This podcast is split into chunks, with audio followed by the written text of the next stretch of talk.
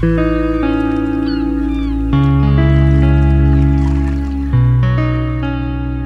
accompagner notre playlist World Music Oasis Jazz, D'Angelo nous conte les histoires des musiques du monde, du chant, du souffle et du voyage. C'est dans World Sound Story.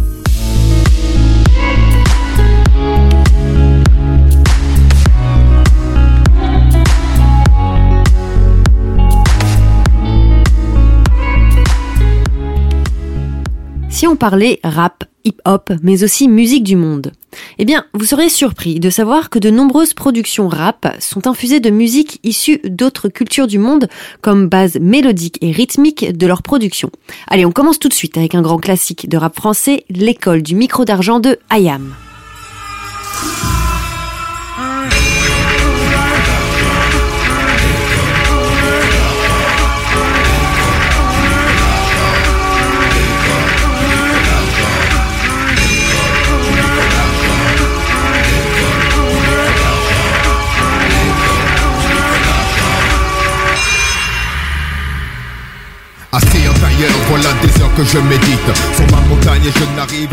Sorti en 1997, l'école du micro d'argent est produit par le beatmaker Imhotep, qui n'a pas hésité à s'inspirer de chants venus d'autres cultures.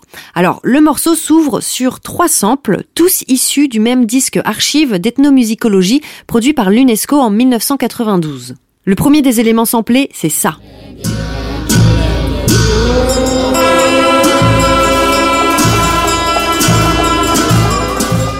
Vous reconnaissez le son de cloche et le chant d'un rituel tibétain interprété par les lamas du monastère Huingma de Deradin. Alors ici, ni la tonalité ni la vitesse de l'enregistrement d'origine n'est changée.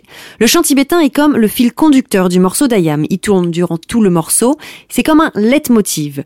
Les premières paroles d'ailleurs lui font écho. Assis en tailleur, voilà des heures que je médite. Alors le second élément samplé, ce sont des chants de gorge inuits du Canada.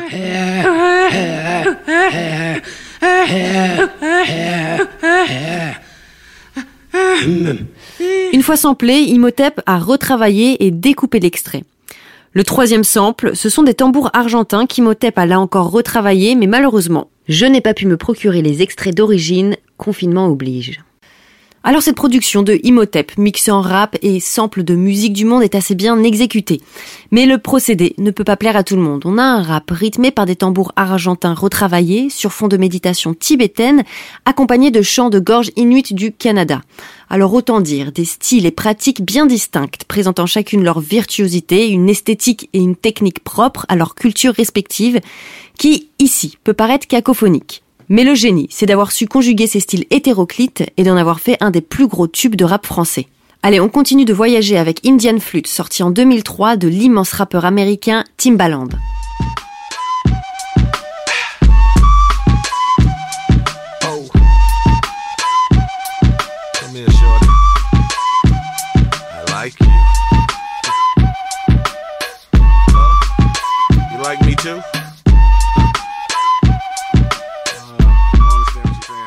Alors je suis sûre que cette ritournelle vous est familière. La partie samplée, vous l'aurez deviné, c'est la flûte. Mais le beatmaker s'est bien moqué de nous. Le morceau vous évoque l'Inde, vous pensez peut-être au Gange. Eh bien non, tout faux. Car comme le titre du morceau ne l'indique pas, il ne s'agit non pas d'une mélodie indienne, mais colombienne. Et tout le morceau de Timbaland n'est qu'une supercherie. Il tourne autour d'une esthétique indienne jusqu'au clip lui-même, présentant une sorte de harem dans un décor de palais en carton-pâte, avec un vieil homme qui joue de la flûte et qui charme non pas un serpent, mais une jeune danseuse. Alors on peut aussi noter la présence de la chanteuse indo-américaine Rajay Swari, qui assure une partie du refrain sur des sonorités type indienne.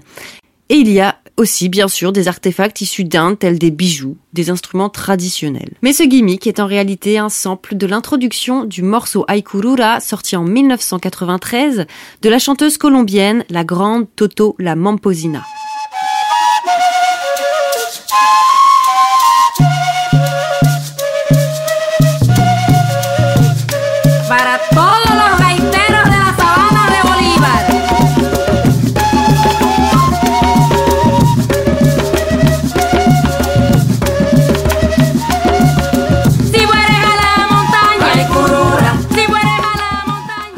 Est bien en présence de la même mélodie jouée à la flûte, très souvent appelée flûte gaita, instrument qui est très utilisé sur la côte caribéenne de Colombie. Alors ce morceau, c'est celui de la magnifique Toto la Mamposina, descendante afro-indienne au sens indien d'Amérique, grande militante qui œuvre à transmettre l'héritage culturel musical de la côte caribéenne de Colombie.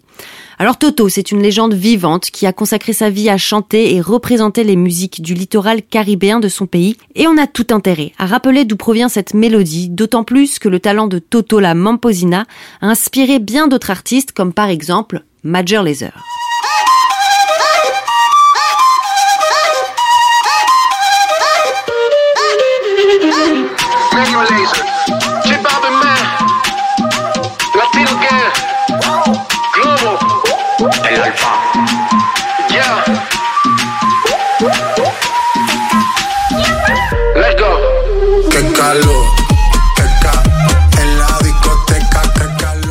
Alors, sorti en 2019, et vous avez sûrement reconnu ce gimmick à la flûte. Alors, Major Lazer et J Balvin ont réutilisé le même sample que Timbaland, mais l'ont un peu plus retravaillé. La flûte est accélérée, à laquelle on ajoute des percussions type électronique reggaeton, avec des sonorités plus latines, se rapprochant de l'échantillon d'origine. Alors en 2000, à l'époque de Timbaland, on n'était pas trop calé au fait en ce qui concerne les appropriations culturelles, et ce sample n'a donc pas été crédité. Mais on peut espérer que J Balvin, en bon colombien, fait partie de ces musiciens qui considère ces questions d'appropriation culturelle comme primordiales et on peut espérer qu'il ait conscience de l'histoire chargée de cette mélodie et de cet instrument. Alors, un autre morceau de Toto la Mamposina a eu du succès auprès des rappeurs et a été repris de nombreuses fois. Il s'agit de la Verdolaga.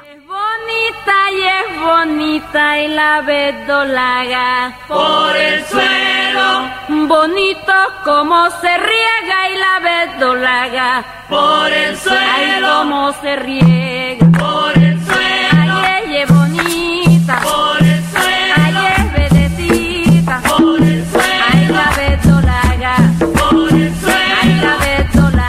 Samplé par 50 Cent dans Get Down en 2006, ça donne ça.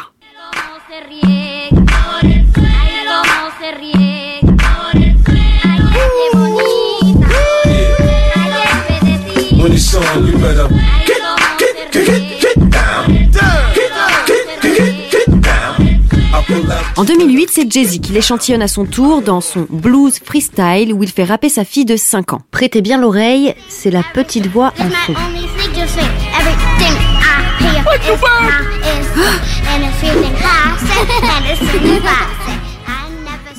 Et en 2005, Rich Boy dans Get to Poppin'.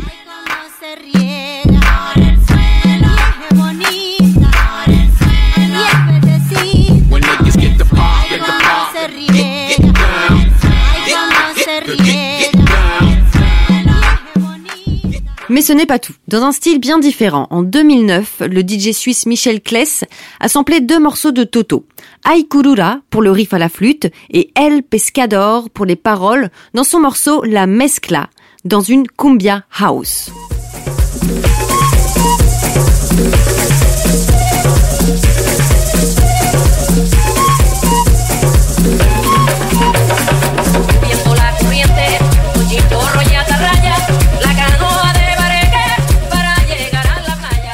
Même si tout le monde ne connaît pas Toto, ses musiques bercent et inspirent les différentes strates de la musique.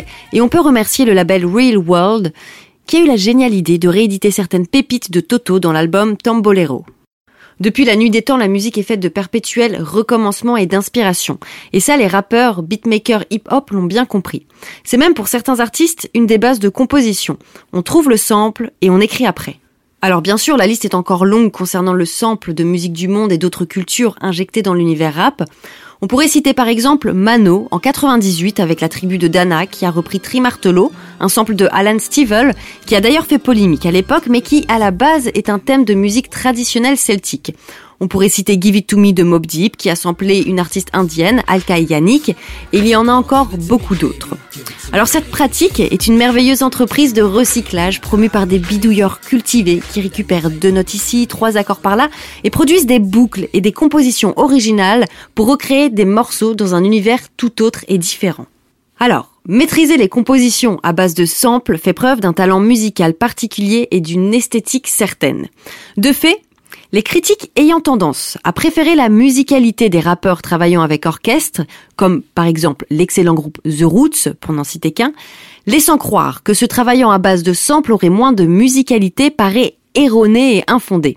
La pratique du sample requiert une certaine virtuosité dans la matière. On est dans la circulation des genres et des styles musicaux, création musicale qui aussi entre différents pôles, sans constituer des entités antagonistes, sauf exception. Alors pour certains, il s'agit de bricolage pirate, car ces pratiques posent des questions quant à la reconnaissance des musiques et des musiciens échantillonnés. Ainsi, le sampling reste risqué du fait des problèmes de droit d'auteur que cela engendre, donnant lieu à des procès pouvant coûter bien plus cher que de produire ses propres sons et mélodies.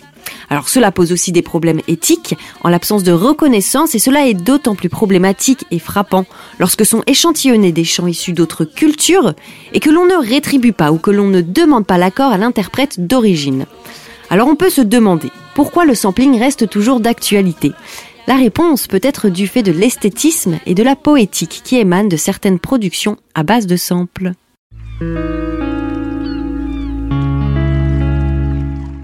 Pour accompagner notre playlist World Music Oasis Jazz, Diane Gillot nous conte les histoires des musiques du monde, du chant, du soufflet du voyage.